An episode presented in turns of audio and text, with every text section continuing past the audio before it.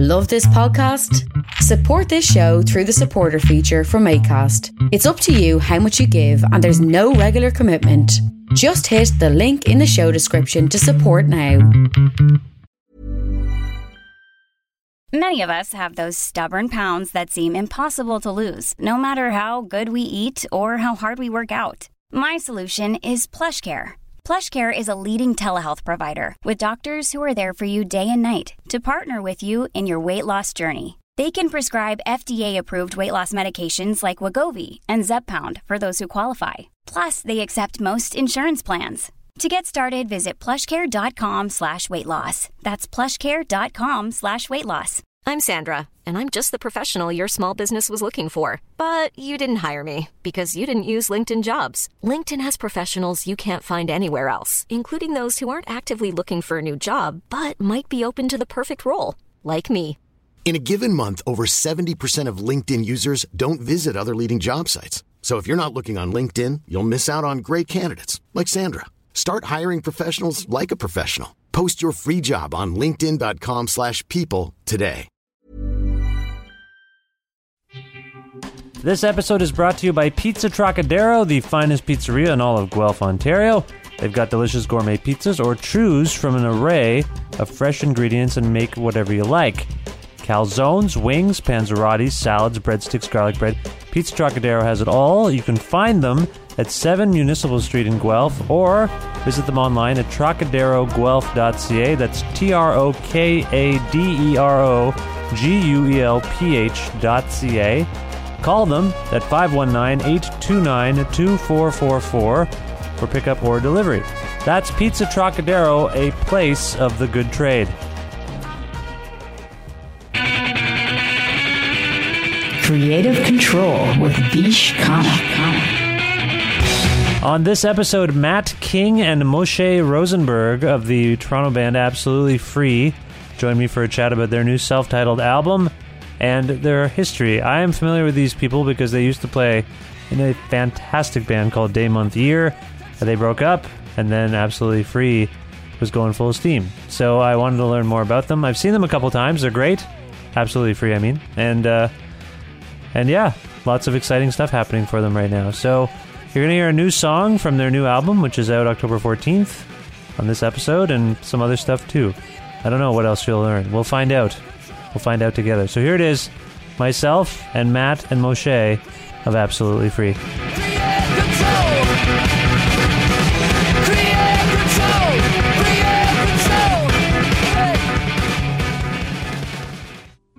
CFRU 93.3 FM is pleased to work with the Central Student Association to broadcast live noon hour concerts throughout October. Participating performers include the Wilderness of Manitoba, Jennifer Castle, Royal Canoe, Doug Paisley, and more. All shows take place at the University Center Courtyard, an accessible space at the University of Guelph, between noon and 1 p.m., and all are welcome to attend. For complete schedule details and performer bios, visit sundaycinema.ca and tune in live at 93.3 FM or CFRU.ca. CFRU, tuning in the neighborhood.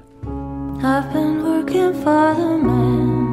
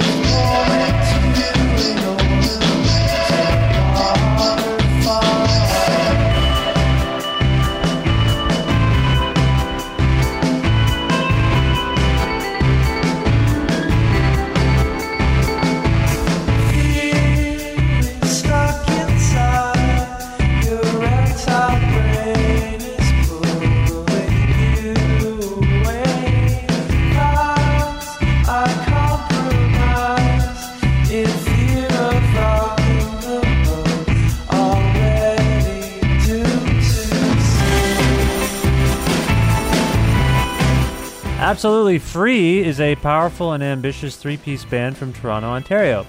For years, Matt King, Moshe Rosenberg, and Mike Claxton used to play together in a fantastic post punk outfit called Day Month Year that put on one of the best live shows in the world.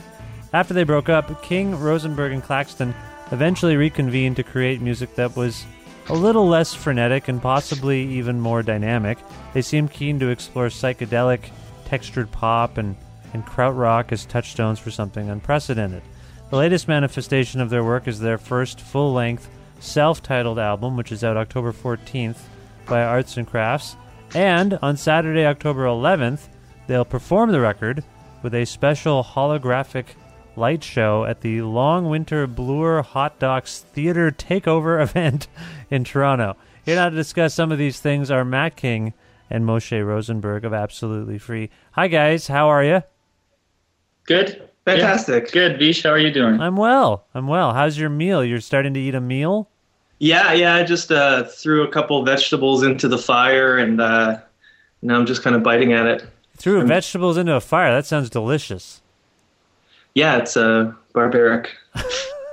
it's old school. Barbarian delicious. And are you in? You're in Toronto as, as we speak, right? Yep. Okay, that's good. Now, there will be people hearing this for the first time. And, uh, well, of course, everyone who's hearing this right now is hearing it for the first time. That didn't make any sense. They'll be hearing about the band maybe for the first time. So, very simply, can you tell us more about Absolutely Free? Where did this band come from? Vish, man, you're putting us on the spot. No, I'm just joking. No, you, you pretty much covered it. I mean, as far as where we've come from, playing in the, you know, bands together for years, uh, most uh, notably Day Month Year, and maybe this this band started 2011. Yeah. Was it Remembrance Day? Uh, yeah, yeah. No, Day Month Year played. Uh, we we had played our last show on my birthday, uh, which was November 11th, 2011. 11, 11, 11. Wow. Yeah. Wow, that's right. When we uh, combusted. And then Absolutely Free, we played our first show on November 17th, six days later. Um, so I don't know, basically, Absolutely Free. Um, if you don't know too much about our history, like we seemingly came out of nowhere, but we had already grown so much. You know, day one, there was already this like, this like history and uh, kind of like yeah we're and we're we're starting to hear a lot of people like people that didn't even hear our older bands uh, kind of noting that i think in the music maybe that's something that we strive towards uh, you know, like uh, referring to to music from the past and mm-hmm. like all different types of music that we've listened to not just one one concise style which is never been our style. No, no, and, uh, so if am I correct, or I'm, I'm, maybe I'm learning this for the first time actually? Did absolutely free exist sort of concurrently with day month year? Uh, there was a little bit of a crossover, yeah, for sure. Okay, I didn't realize that. The, I I didn't realize it was so soon after day month year, as you say, combusted. Yeah, self self destructed. Self destructed. And then you played a show six days later, but it wasn't like this had been something that you, you had been brewing for a while. Yeah, it was time. Okay. So when you got together in Absolutely Free, did you articulate your particular purpose together as a band in relation to Day Month Year? Yeah, it really kind of started to lay itself out kind of just as we started. I mean, obviously there's some crossover and, and the way we work together, it's it's very um, you know, it's an extension of that, but kind of a, there's a lot of things we decided to do kind of maybe counterintuitive to the way we had been doing things for eight years prior to that. Um, so it's a lot of that, like, what would we, what would we not do? Let's try that. Yeah, there was also a lot of like, what what kind of music would we make if we were free to make any kind of music, and not like burdened by I don't know a sort of the, the, the groove or the dynamic that you fall into being in a band for 10 years, um, as was the case for Day Month Year. Um, so, yeah, we didn't really like talk to each other per se about like, we want to start a project, man, that sounds like this meets this. It was, uh, we kind of something we all felt bubbling up. You used the word free there. So, is there?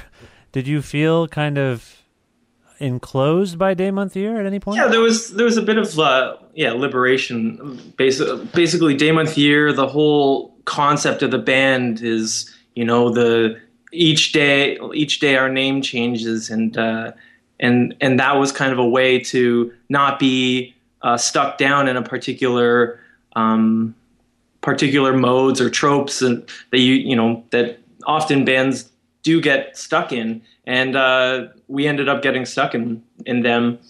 Just so it's kind of like an experiment and kind of came to the end of that experiment. We're like okay time for a new experiment.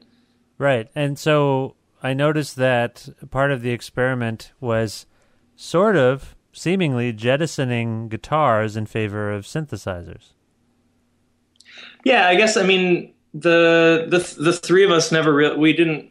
I mean, in Day Month Year, I started out on the drums, and and then when Moshe joined on the drums, I kind of went from the drums to the synthesizer, and uh, and Mike Claxton's been going from he's kind of on his way to the to the keyboard too as well from from the bass so yeah, I, I, don't know. That's just something like a new. Uh, you're right. It was kind of a new avenue that we explored a little bit in the past, but really um, starting to learn a lot of new things about utilizing that instrument. But do you hate guitars? Do you hate guitars, gentlemen? No, no. no. uh, actually, you know what?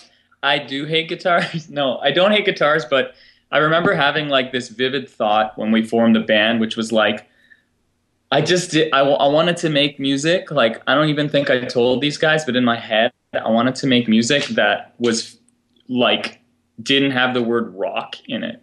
Do you know what I mean? Yeah, I remember you. You you'd mentioned something. Yeah, I was like, like I just didn't want to do anything that was like rockin'.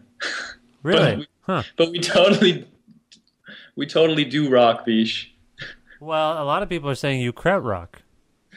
I know they do say that, right? Yeah, that's a nice that's a nice thing for people to say. I have been I've been reading the critical reception of the band as the new album has started circulating. It's streaming all over the place as we're speaking right now, uh, ahead of the record release. And and I have read refer- references to Caribou and Kraftwerk and as I say, krautrock. How are these things sitting with you as people begin?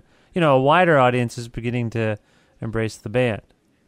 Well, hopefully people people other people get those touchstones. I mean, from our perspective, those are really big, uh, important bands in the in the canon of the type of music that we're making.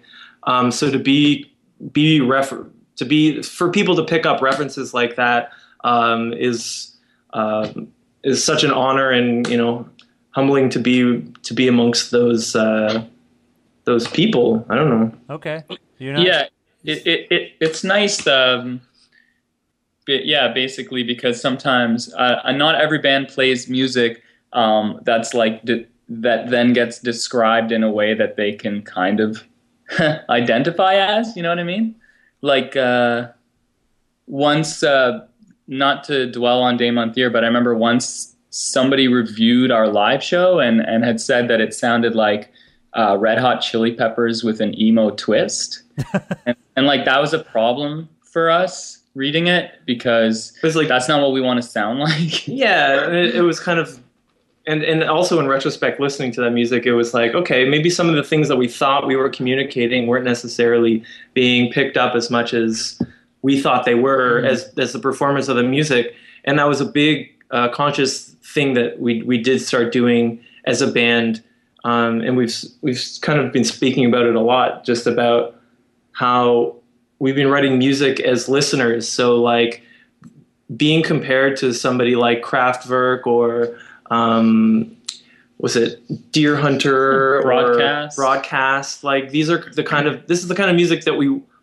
like this is the kind of music that we listen to. And to be compared to those people it's like okay people kind of get it a little bit more or something. And that's you know, one of the main reasons why people, or at least why we make music, is to to sh- you know share our influences with people who get those kind of you know uh, pokes and nudges and stuff while creating something new. Well, there's there's a fine line I think between uh, someone who's in, receiving your work and potentially interpreting or misinterpreting it. I think there's a fine line between them being completely wrong and you as the artist wishing they were wrong.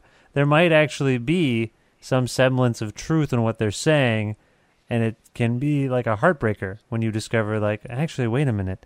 That whole song, that whole Day Month Year song sounds exactly like Give It Away.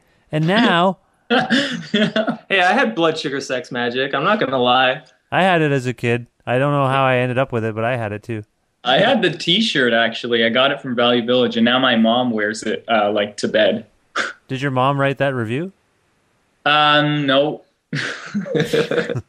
my mom is not like a a hipster from from Brooklyn. I think that's who wrote it. Okay, so no, wait, wait, that this actually that's interesting. So you're not you were insulted, but as a kid, at a formative time, you were rocking the RHCP there. Totally, and we totally like me, and, me and Moshe used to be in like a whatever. What do you want a a, a post emo band, a, a pre mainstreamo band? I don't know. Like we had the they they were picking up obviously on something, and they were using what what they had to.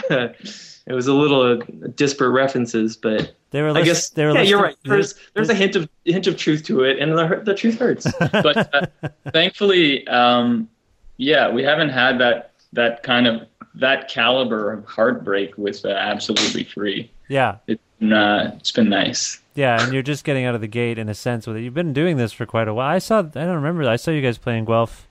What two, three what- years ago now? it would have been last year, year and a half ago. Oh, was it only then? Okay, yeah, yeah. for? It wasn't kazoo. It was kazoo, wasn't Yeah, it? yep. Yeah, Yeah, it was kazoo. kazoo. Because I read your review, Vish. Oh yeah, and it it was, was Yeah, I remember you were you were standing on the uh, on the at the DJ booth. That's right. Yeah, I remember you. Uh, you sent me an email uh, from the the side stage, but I didn't get it till the next day, and and then I I said, "How'd you do that?" Because I'm like I'm like behind. I sent you an email from during the show. Yeah, you said. So I don't know what you said. I Was it- could look it up. Was it because did, did you ask me to email you, or did I just randomly? It was like No, it's, it's your initiative. okay. I don't know. I could look it up right now and figure that out, but that's fine. I, I didn't mean to. I was probably just distracted. What? I don't know what's just happened. I, I feel bad that I was emailing you while you were playing. I, I should have been no, concentrating on the show. Like, Vish, Vish. I think we were preparing. For this, I, I don't think we hit the stage yet. I think you said like, uh, "Go get him, Tiger," or something. oh, and I sent you that over email. That seems so archaic. You think I would have texted you? You know how it is. I'm such an old man. I I know you said you didn't want to dwell on day, month, year, but uh, since you, you brought it up, you brought up the kind of implosion, I suppose. Can you maybe talk about why that band ended when it did?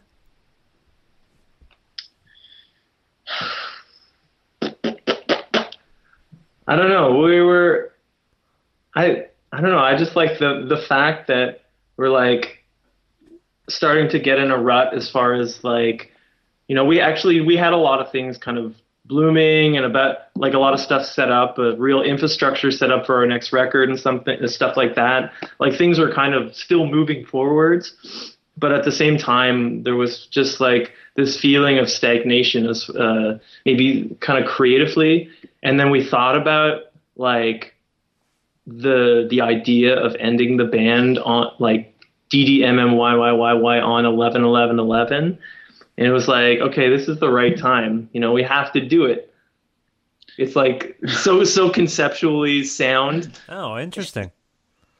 and like and it was you know we felt it it was already it was in the air already Yeah, like Matt said, I mean, like we were writing toward, I guess, our, our next. What would that have been? Like our fourth record, or fourth something? full length yeah Yeah, we were writing toward it, and like Geoff Barrow was going to produce it, which would have been like a total dream come true. Super neato. He's amazing and a huge influence.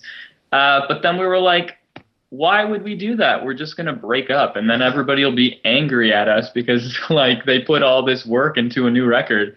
So we kind of like decided to, I don't know, forego all of that. Uh, we could have kept it rolling for a little bit longer. You know what I mean? It's like a dead tooth that you could keep. You could still chomp away. Uh, like it hasn't fallen out yet, but you just Yeah. totally know it's going to, and it's starting to like change colors and, and whatnot. and there's some things you can't eat anymore because you know. Yeah, I think I know where you're going with this, guys. It's, it's getting kind of Right? it's getting a bit gross. But yeah, I, I think I, I think I know what you're saying. The band was a, a malignant growth in your life and in your lives, and you. That's a real sentimental way of putting it. Yeah.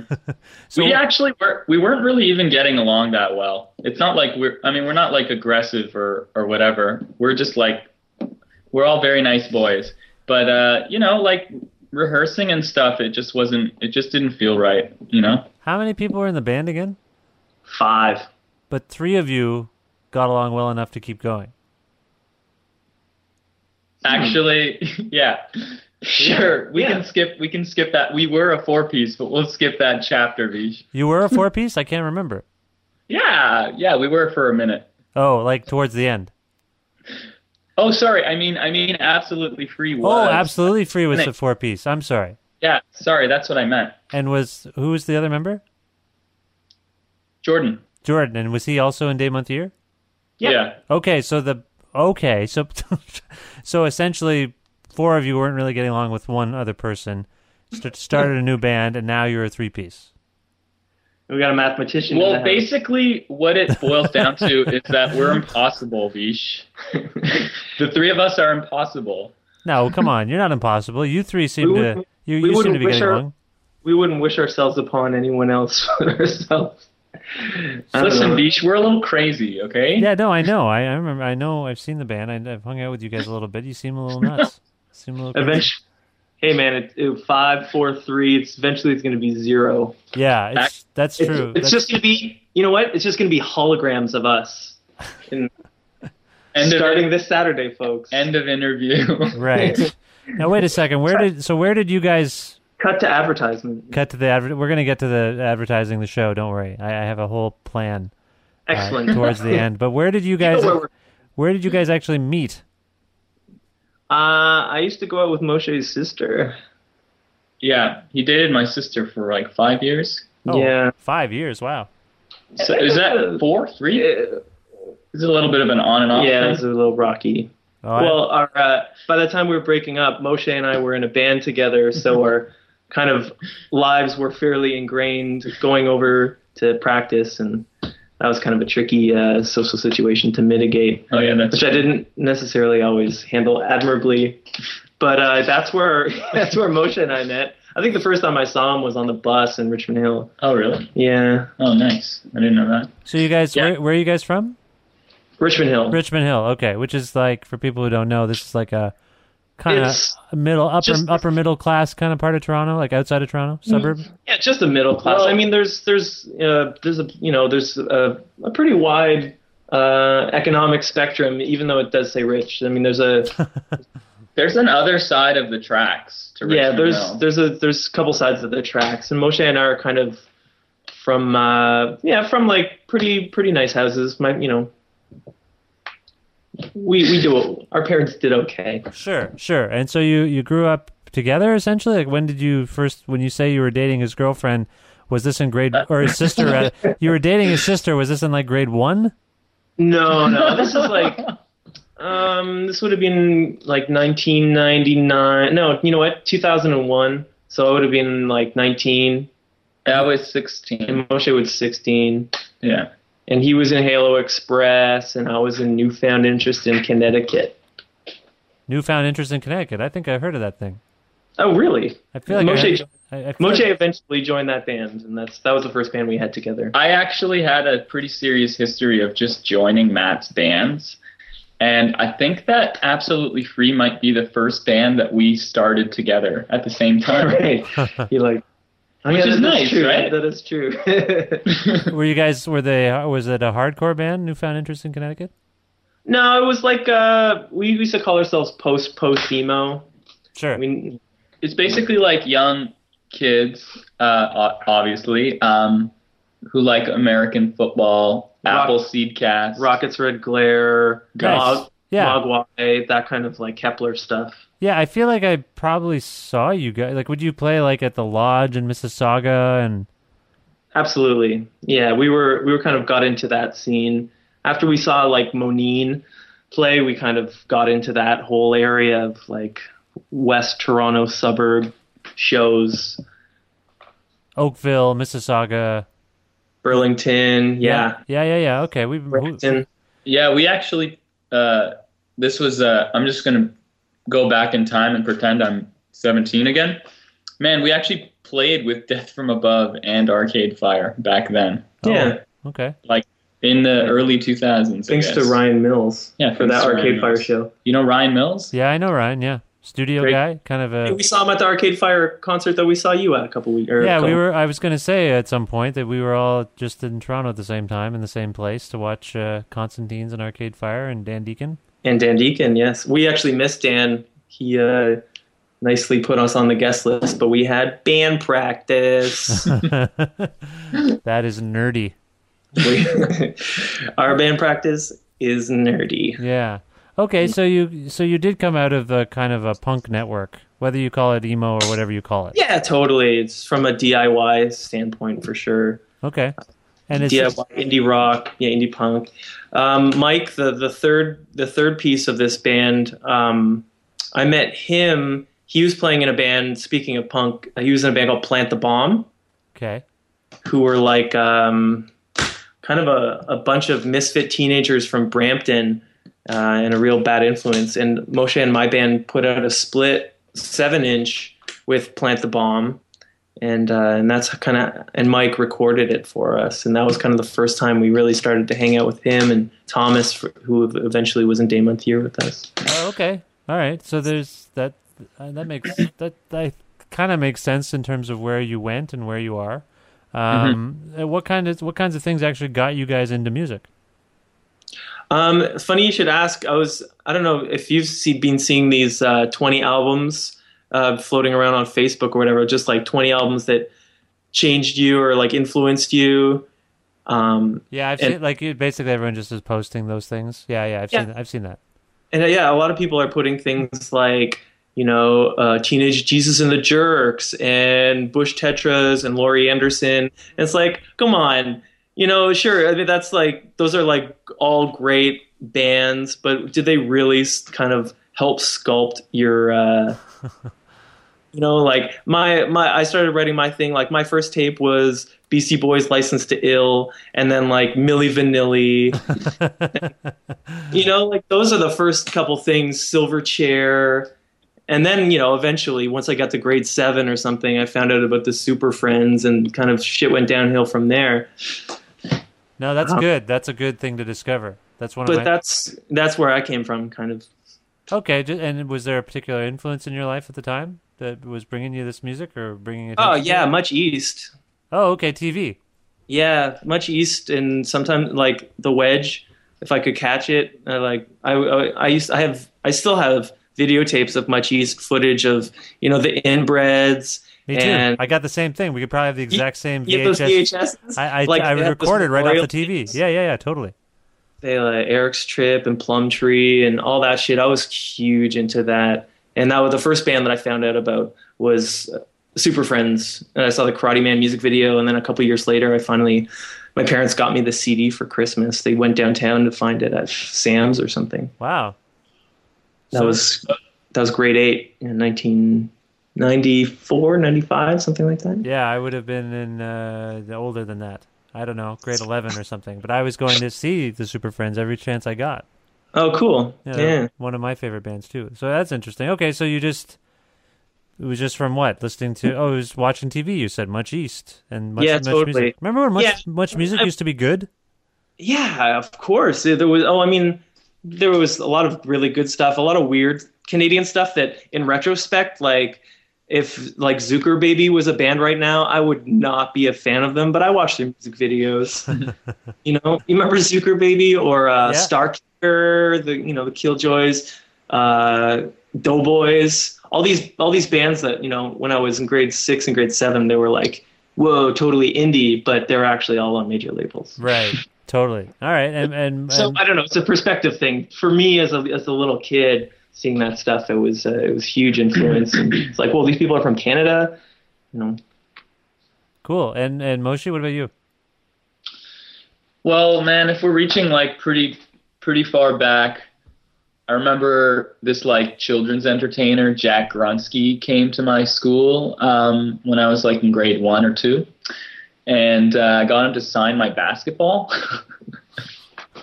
Wow. So that that was something, and I don't know that I don't I don't uh, I can't remember time in terms of years, only in terms of grades, uh, which is really weird. But anyways, when I was in grade four, like my family went to the mall and uh, Promenade Mall, and there was a place called Adventure Electronics, and my dad splurged on like a CD player, and we were all so happy and so exciting. It was like a new chapter in our lives, and we got um, Boyz II Men Best of. Uh, Celine Dion, uh, The Color of Love. I don't even know if that's an album or if it's also a best of. Um, and then the kids got to choose some CDs. So I chose Offspring Smash, and my sister chose Green Day Dookie. Um, and that's basically what I listened to for the next two years. And then I got all the Nirvana CDs. wow, that's cool. And that's just randomly because your father chose to get a, a, a CD player. Did you know of Offspring outside of that? Honestly, I think my sister chose for me. but I loved it. It was great. But I actually liked all four CDs the same. I thought they were all amazing. This is your that- this is your cool sister that dated Matt for a while. Yeah, she is pretty cool. She's like two years older, so that that shit goes a long way. Right. Okay. Matt, any regrets? um, no. All right, that's, that's that's fine. All right, well, that's interesting. So you you were into kind of pop. Both of you were into kind of pop punk, and now, I mean, that didn't necessarily inform how Day Month Year got going, did it? No, that was kind of uh, we we just discovered Frank Zappa at that time uh, when Day Month Year started. That was kind of the big one that changed that. Zappa Beefheart. Zappa and Beefheart. Yeah. What was the what was it about them? The the nihilism, the kind of like anything goes. What was it? Yeah, yeah. The first song I heard was uh, "What's the ugliest part of your body," and then when when he was like, "I think it's your mind," I was, you know, I, I was a little, I was a little little pothead stoner kid, and uh, that blew my mind. I was like, I was like, "Whoa, this is so." Is kind of taking the piss. Yeah, I guess that's kind of.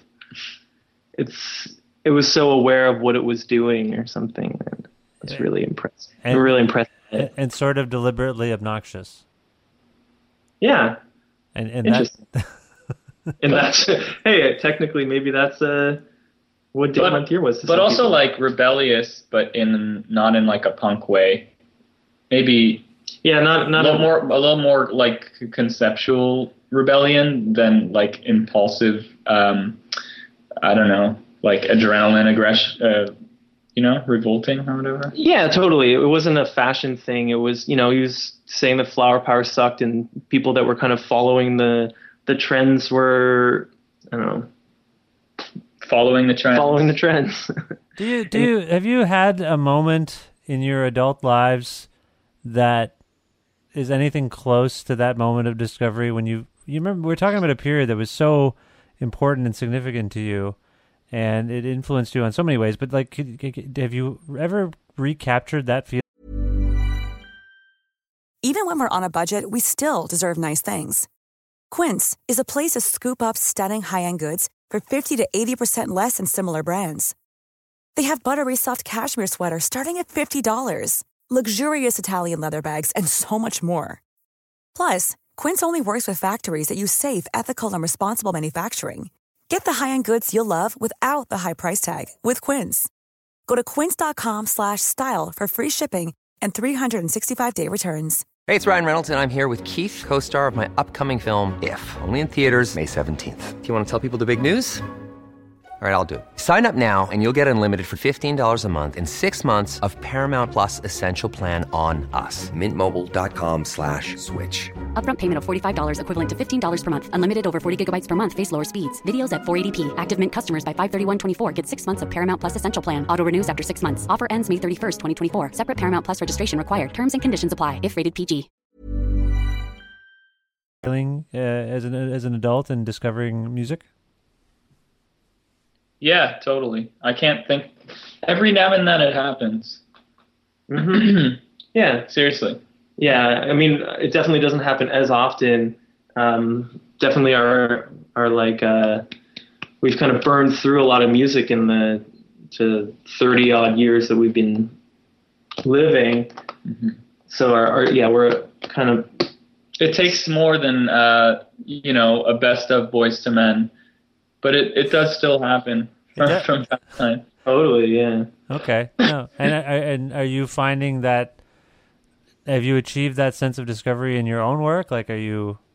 I don't want to say, suggest that you're blowing yourselves away necessarily, but on some level, moving the trajectory you've been on, particularly together, it must be kind of exciting and revealing about yourselves and you know your interests and things like that. Man, we're we're like the three of us don't even take a moment to like, you know, in bask in it. You know what I mean? We're we're just always moving forward.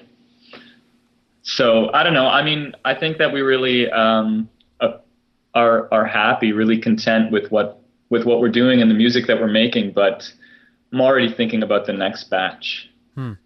Not, you know what I mean? Does that make sense at all? Absolutely, you guys are like a, a shark.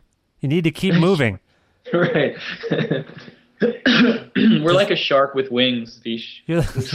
Constantly consuming new things, new music, and new sounds, Mm-hmm. experiences. Yeah, that's so we agree. You're a shark.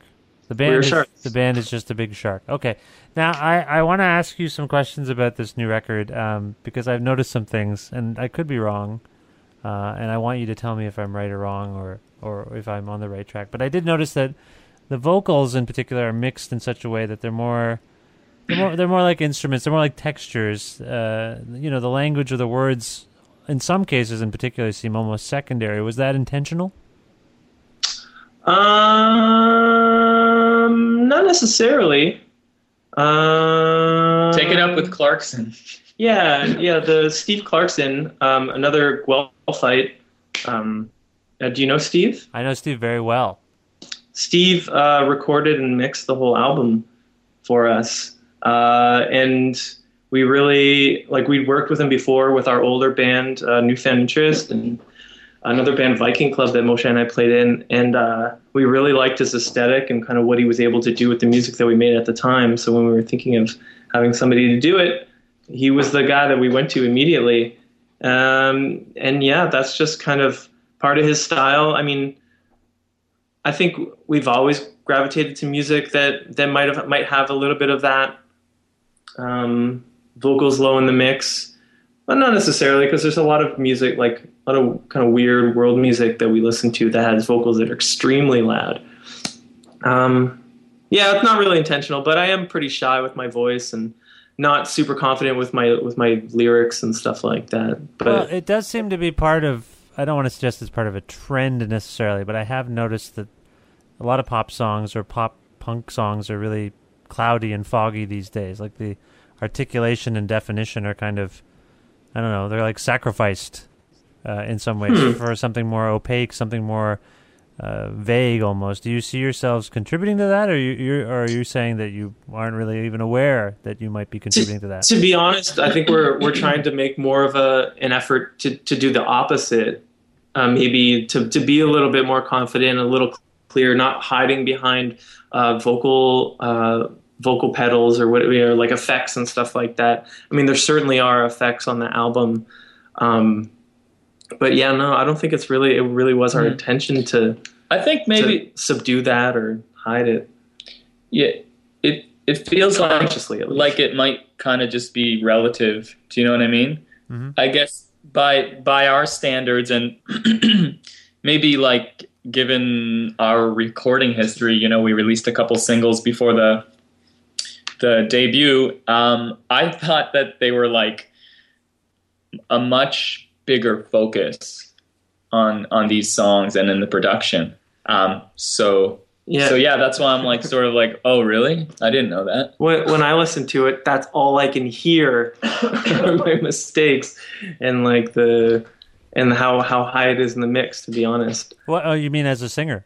yeah, as as the person singing, I can it that's uh it's kind of really sticks out for me. Interesting. And I'm I'm not saying this is across the board, but I have noticed it in a couple of songs, and I'm, as I say, I've noticed it in a couple of records. Uh, Do you know this band Monomyth from Halifax? Yeah, I saw that great video that Seth Smith made for them. Yeah, they're a great band, and they did a thing where I believe they made a. They, we were talking about the Superfriendz earlier. Charles Austin of the Superfriendz. Oh, cool. Recorded their album, and he gave them. They did all the kind of beds, and it was almost done, I think. And my understanding is he kind of gave them the record, and then they took it back, and just slopped it up. They just put as much glop and gook, like they just like made it all weird and uh, hazy. And then he heard it again. He's like, "Whoa!" Like he likes it, but he was just like, just funny that there was this inclination to go from clean to something a little cloudy. Hmm. Yeah, I don't know. I think that's that's kind of like a trend that comes in and out. I remember when when Day Month Year started using, I started using a, a delay pedal on my vocals. It seemed like every band was was doing that, uh, kind of for a couple years afterwards. What, do- I don't know. You're Yeah. shrugging. Moshe's shrugging. Yeah, but uh, I, I just think like I'm thinking about that one Beefheart record. It was his second album. Do you remember what it was called, Matt? It's got like the stamps on it. unconditionally Yeah, guaranteed. I think it's un. No, that might No? be the really shitty one. Oh, Um, the second one was uh, wasn't it Trout Mask Replica? No, there's one before that. After Safe as Milk. Anyways, the point is that that record, um, Beefheart fucking hated so much because there was like this hot shot producer who just like drenched it in like really trend, Phaser. trendy phaser and like all these effects that were like just really hot at the time or whatever. Yeah. And that just kind of leads me to think that it's nothing new. Do you know what I mean? Mm-hmm. I, I don't I don't think that that what what's being described is is a necessarily a trendy thing. I think it's been going on for for a little while. I don't know. No, and that's fair. I just wondered where you guys sat with it because I think that on some level, it depends on your the way you listen to things too. I tend to be someone who connects to what people are saying as much as what they're playing. You know what I mean? Mm-hmm. And and I think that in some ways, what you're saying is sort of veiled, and it, it's not. That's true. I mean, yeah, you're you're definitely onto something. Whereas, like when we're writing the music, it's you know, it's not this. It's not the story that kind of brings about the music. It's the in in some in in oftentimes it's the music that brings the story.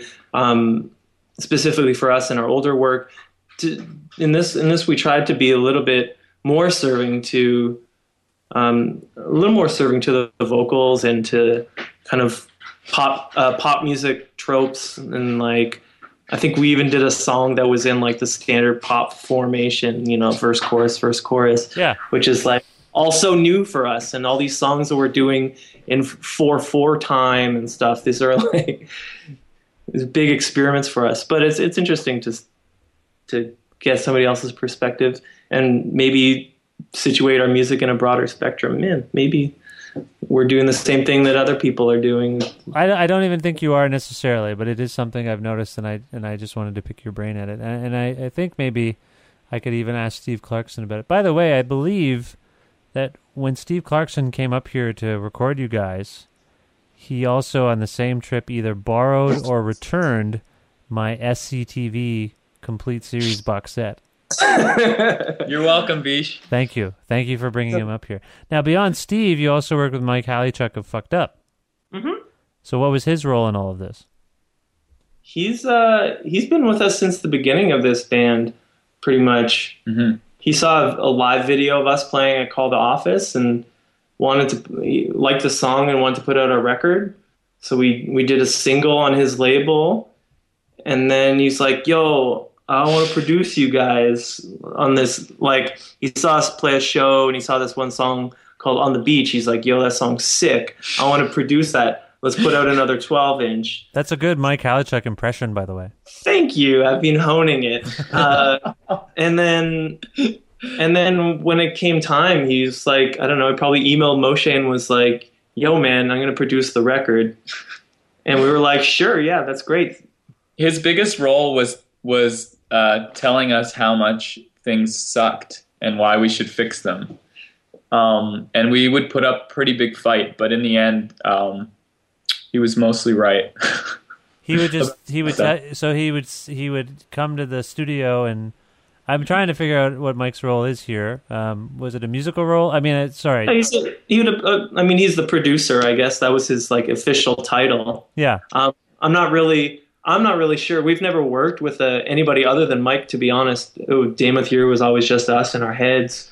So I don't. I'm not really sure what a, a, a standard producer does. I don't think that's what he was doing, but he did something that really produced, like, really influenced the way the record came out. So maybe that's exactly what a producer does. Well, did he when he said something sucked? Did he offer solutions and rearrangement ideas, or sometimes? Yeah, it was kind of fun. Um, you know Mike, right? So he's a pretty cryptic guy. Um, he'd basically say, you know, he'd speak his mind, um, and then he'd offer up like a kind of vague solution, which I think was his. Um, he just wanted us to interpret it and come up with whatever. Um, and sometimes we'd come up with like ten solutions, Hmm. um, which was a pretty pretty fun exercise. And he made us, well, made us, yeah, at gunpoint.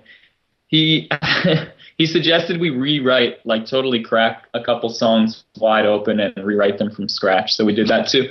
I would say, like, if I had to break it down, he was kind of just like, uh, you know, a, like a, an, an additional member of the band. You know, we we we would weigh his thoughts in, um, amongst our own thoughts. Do you know what I mean? Yeah, yeah, But yeah. same time, he's an outsider, so he has a com- completely different perspective, which was like invaluable and so perfect. Right. All right. Well, that's great. That's great to hear. When you ponder the album in its finished state, do you sense any particular lyrical themes emerging? We talked about how, in some ways, you, there's a shyness about the lyrics. Uh, as I've said, in some cases, I find it uh, interesting the way they've the way the vocals have been kind of positioned, which obviously impacts the lyrics as well. But as you step back and look at this record, you've called it absolutely free. The band is absolutely free. Do you do you sense uh, some through line between the songs? Um, yeah, there's there's definitely some common threads. I'm I, I still feel pretty close to the to the music as far as like really looking back and being like, okay, that's really what I was thinking about. There's a couple. There's definitely a couple themes like uh, yeah, like thematic uh, motifs maybe, and some I don't know, a couple topics about life and time and light. You know, light, light. uh, basically, all of the elements uh, to our universe, kind of small, quaint subjects to tackle. You're dealing with some fairly lofty themes. I guess so. Time, light, uh, a technological. Was it technological determinism? Is that what it's called? Oh, technological inevitability, something like that. Huh. That was a. Yeah. So you're, You know. is it a, is it an existential record? I guess so. I don't even know, man. Well, I'm still. you stumped me. It transcends existentialism. What does that even mean? I don't even know what that means. I don't either, man. That's how crazy it is. Well, there's this line in the uh, there's a line in some of the press materials about how nothing is absolute and nothing is free. I mean, there's some kind of I feel like there's a pointed statement somewhere within this, uh, at least in the way this record's being positioned, if not the record itself. Yeah, I mean that that whole thing is just the. I guess you know that we we we kind of really enjoy the the the contradiction contradictory nature of our name, right? The you know um, absolutism and and free will are kind of two different opposite uh, camps, and we're kind of mitigating the gray area between those two things, and it's uh, it's really hazy and um, and we're still you know we're battling through it trying to figure it out one thing at a time you know climbing that ladder. To, to make reference to the uh, to the album cover i don't know Right. Okay. All right. That's that's it's Yeah. interesting to hear. it's still a little bit abstract but there's there's definitely things that i don't know Uh, it's funny. I think that at times I find that we're we're um, too close to it, and it's too soon for us to really. I don't know. I feel like we're not very. We're not. I'm finding, you know, having done a handful of interviews, I'm finding that we're still not that great at describing what we did. We just kind of. But there are so many themes, and and so many Mhm. common grounds, and everything was so methodical. I, I couldn't tell you why we have such a hard time describing it. Well, on some level, you might not want to because uh, if you spoil the surprise for people who are gonna, you know, interpret interpret things how they want to or how they will, then why would you ruin their experience with the record? You know. That's true. I mean, yeah, and if anybody ever did want to ask me a question about the lyrics, I can definitely, you know, mumble mumble through some some things I was thinking about at the time. Well, this is also becoming a callback to your whole. And it was kind of a joke, but your earlier like, Day Month Year was compared to a band that we couldn't, we didn't relate to, and that actually impacted our, it impacted our perception of ourselves. And you know, you've also mentioned that currently people seem to be getting where you're coming from, but you know that's going to change, and um, you're going to stumble upon if you check or look or unless you turn off those Google alerts, gentlemen, you're going to be receiving some dispatches that upset you every once in a Wait, you can you can set those things. You don't have to keep searching it every hour. That's right. Yeah, you can just set it up. Yeah, you set it up with your Oh. email. Oh, that's great. Uh, I gotta stop. I gotta take the absolutely free out of my uh, my Control V. anyway, I'm just saying. That- catchphrase. I think It that, too. I think that uh, you're going to find your own. I think you guys are going to be fine.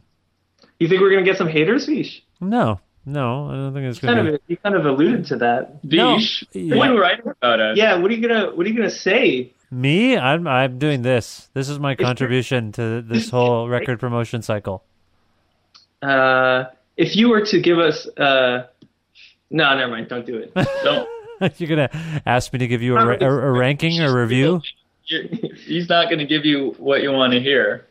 So we're not going to set ourselves up, Vish. I just wanted to make sure you guys knew what you were in for. I don't even know how this started.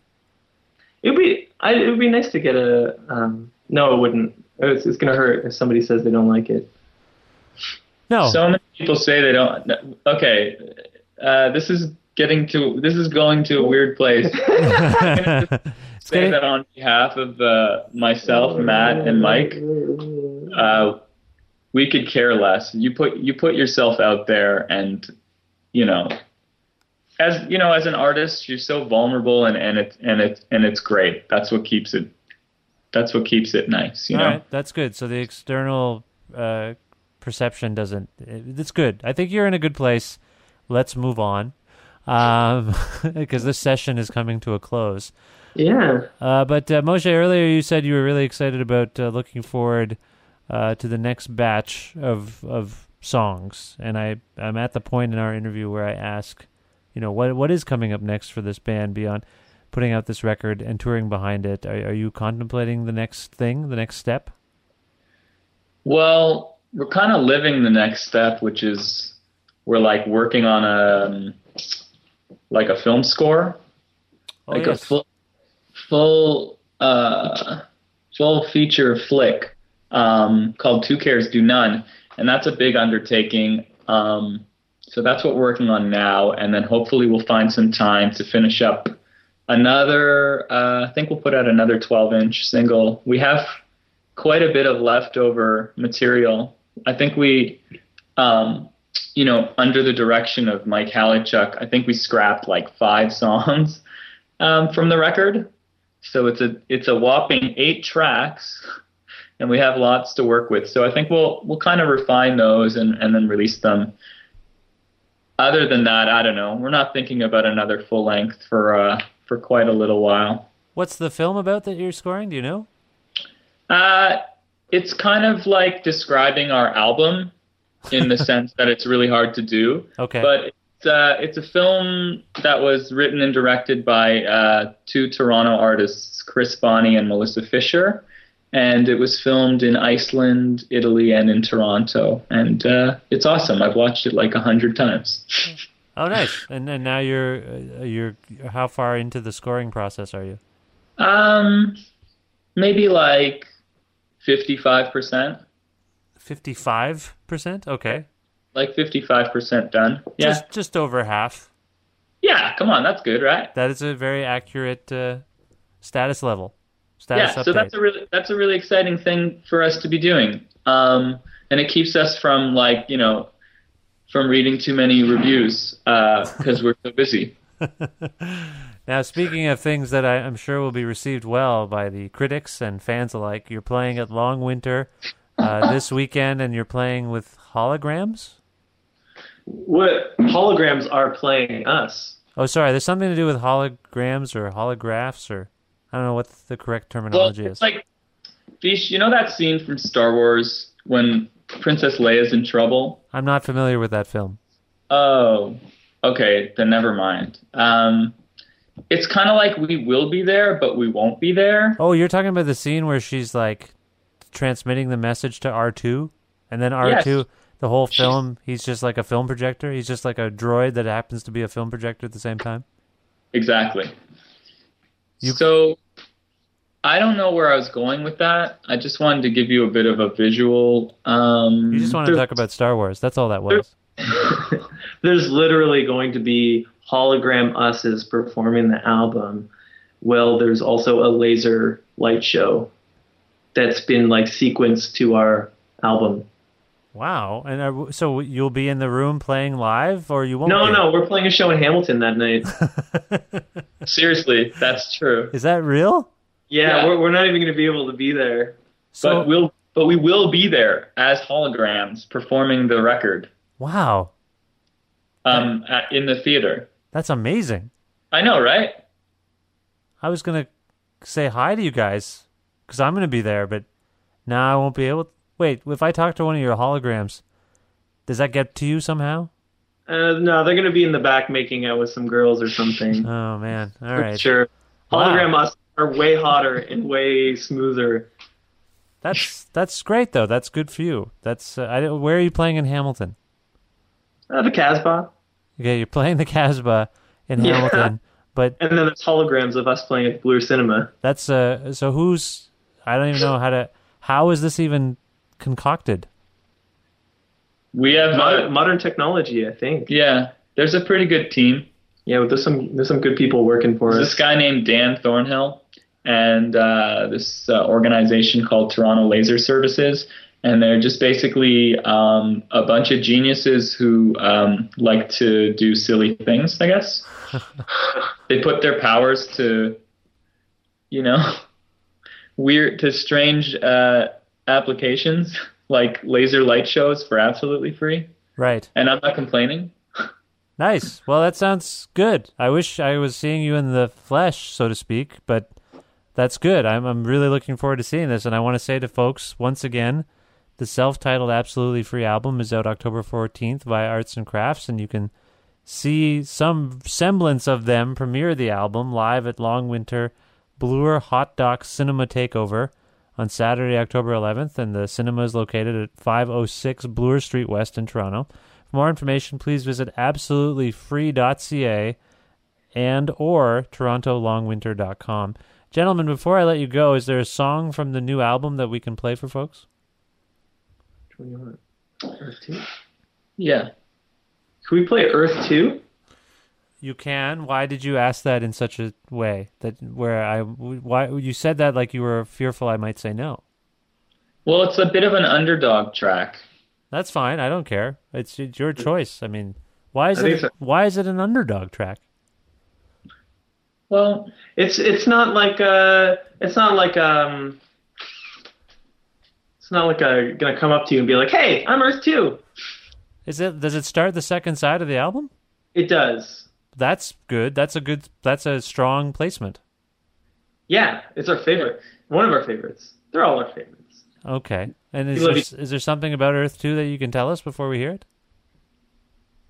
I mean, Earth 2, as far as the album goes, it's sort of, um, I wouldn't call it the apex or anything, but it's kind of like the point of no return. Do you know what I mean? Like, there's a handful of songs that sort of guide you into it, and I don't know, it like they guide you to to that fifth song, which is kind of otherworldly, and uh, you know, you kind of don't know how you got there, and then the rest of the album sort of takes you back. Um, so yeah, it's a really meaningful song that way. All right. Well, that's that's that sounds fascinating. Let's hear it. This is Earth Two by Absolutely Free. And uh, Matt Moshe, thank you so much for being on the show. I wish you the best of luck, and I I will see I will sort of see you soon. yeah. Well, we're playing in Guelph too coming up. For real Uh, though, for real. Yeah, yeah, like Flesh Asses. Okay, so we'll Sadly. Yeah, next weekend. next right? weekend. The 16th. All right. Well, then we'll see you there. But I mean, for now, we'll play the song. And Thank I, you. I'll try to get my head around the fact that you might be in two places at the same time. Thanks, Vish. Thank you so much.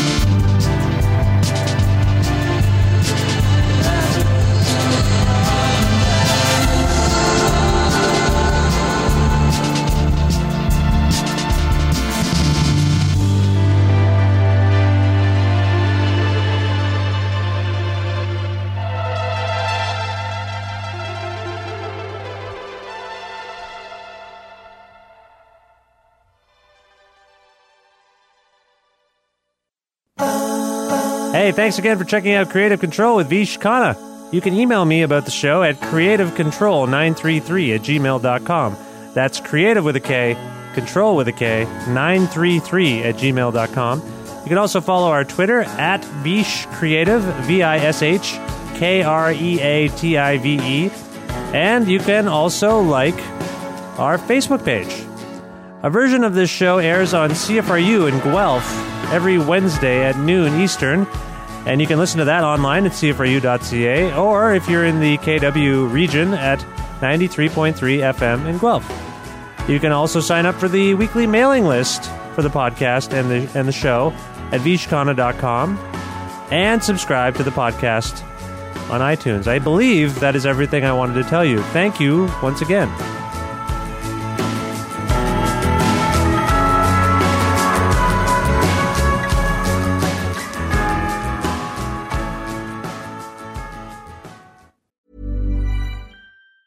Hi, I'm Daniel, founder of Pretty Litter. Did you know cats tend to hide symptoms of sickness and pain? I learned this the hard way after losing my cat, Gingy. So I created Pretty Litter, a health monitoring litter that helps detect early signs of illness by changing colors, saving you money and potentially your cat's life. Pretty Litter is veterinarian developed, and it's the easiest way to keep tabs on your fur baby's health right at home. Go to prettylitter.com and use code ACAST for 20% off your first order and a free cat toy. Terms and conditions apply. See site for details. Imagine the softest sheets you've ever felt. Now imagine them getting even softer over time. That's what you'll feel with Boll and Branch's organic cotton sheets. In a recent customer survey, 96% replied that Boll and Branch sheets get softer with every wash. Start getting your best night's sleep in these sheets that get softer and softer for years to come. Try their sheets with a 30-night guarantee. Plus, get 15% off your first order at bollandbranch.com. Code BUTTERY. Exclusions apply. See site for details.